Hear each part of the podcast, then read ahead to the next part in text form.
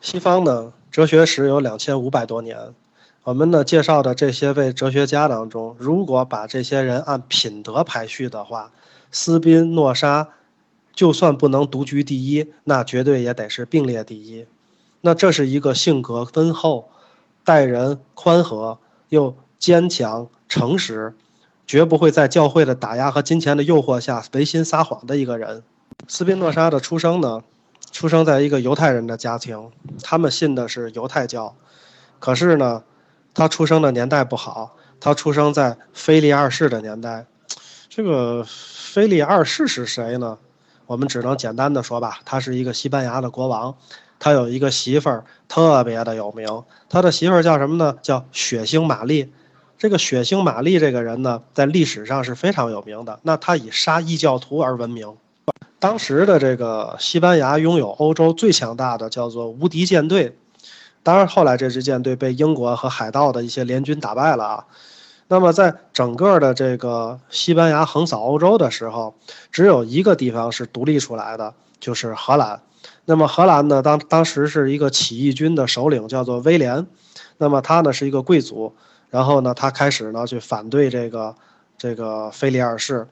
那威廉呢，曾经遭到过很多次行刺，直到他临登基前的两天，被一个年轻人用手枪打死。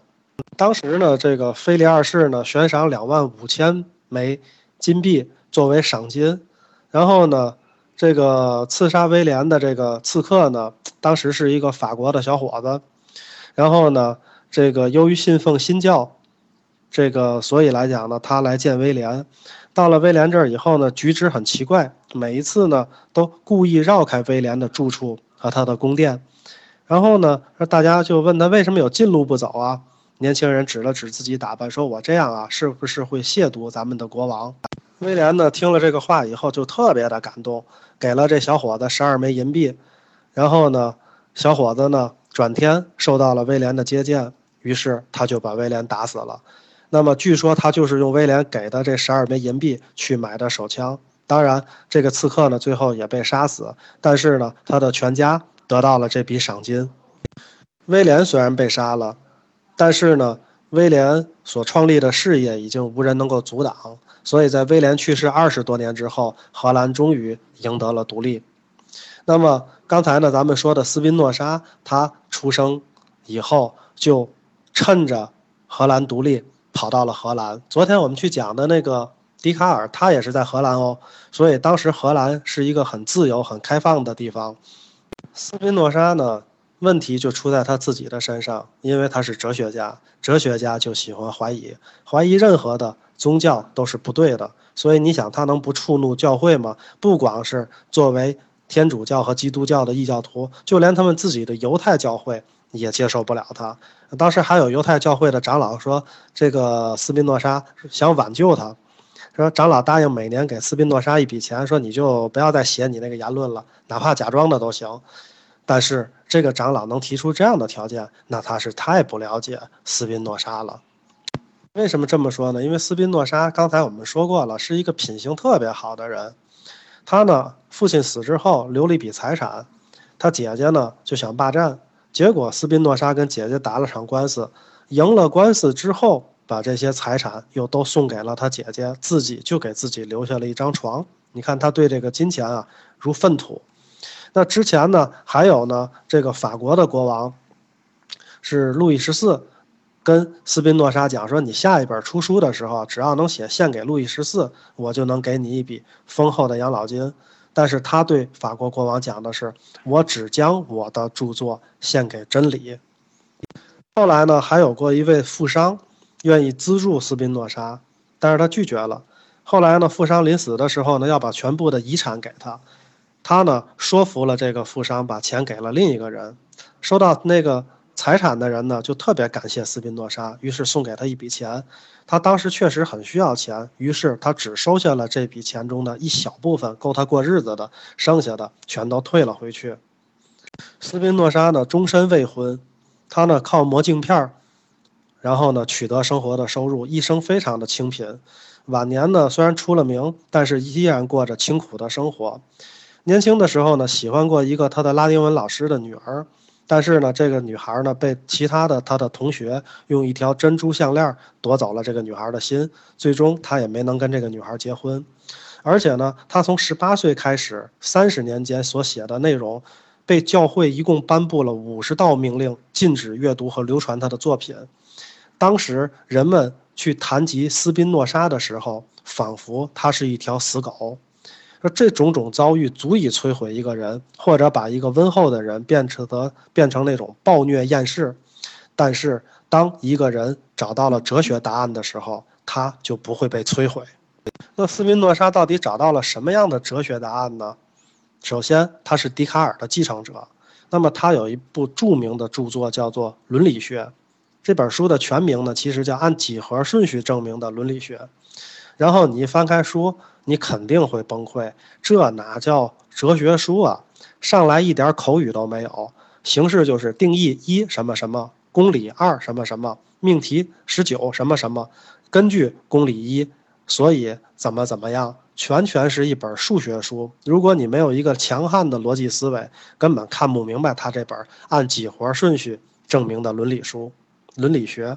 但是我依然要给大家去翻译一下斯宾诺莎到底在这本书里说了什么，因为我对他是非常的敬佩的。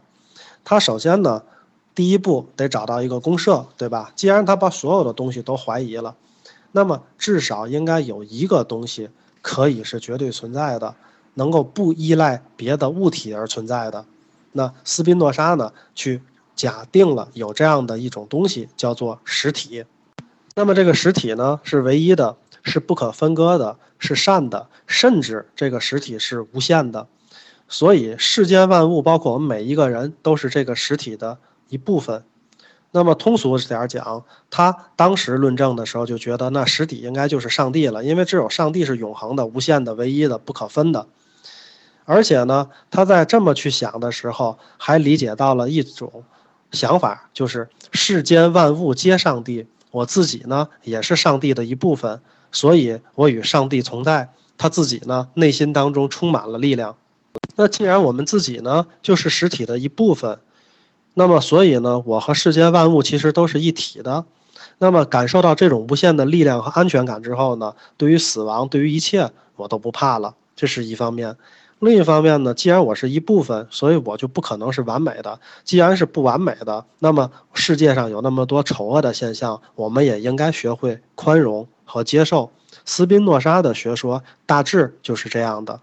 我觉得呢，有点像咱们中国讲的叫做天人合一。那么，然后呢，佛家也讲，那么世间万物的本质是一样的。这个呢，其实已经在这个斯宾诺莎的时代得到了一些这个跟我们现代所想到的大一统理论一样的这些依据了。所以后来呢，曾经在科学界流行一时的有一个叫做盖亚假说的这么一个。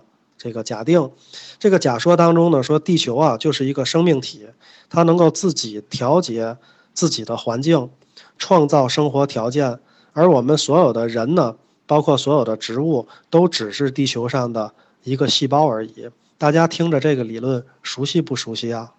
其实呢，我是特别喜欢大一统理论的，因为我在最近呢这段时间呢，就是正好看这个凯文·凯利的《失控》。那么失控里呢也讲，其实呢世界上万物都是有生命的，连我们看到的岩石，也就是页岩，它其实是地球上最缓慢的生命。那么另外呢一个例子呢，就是曾经有一本书叫做《原子中的幽灵》，这本书呢讲到的就是白蚁。一只白蚁可能什么都做不了，但是如果有一群白蚁，它们就仿佛有了智慧，能够搭建一个白蚁的巢穴，而这个巢穴呢，力学结构非常的复杂，就像有了智慧是一样的。所以呢，那么简单去说，那么我们人是由一定数量级的细胞组成的，当细胞达到了一定数量级的时候，就像白蚁。一样，那么成为一个一定数量级的白蚁的时候，自然就有了智慧。所以呢，我们每一天，我们的细胞呢都在新陈代谢，所以呢有死去的，就像我们人对于人类一样，我们什么时候都见过人的死亡，但是没有见过人类的死亡。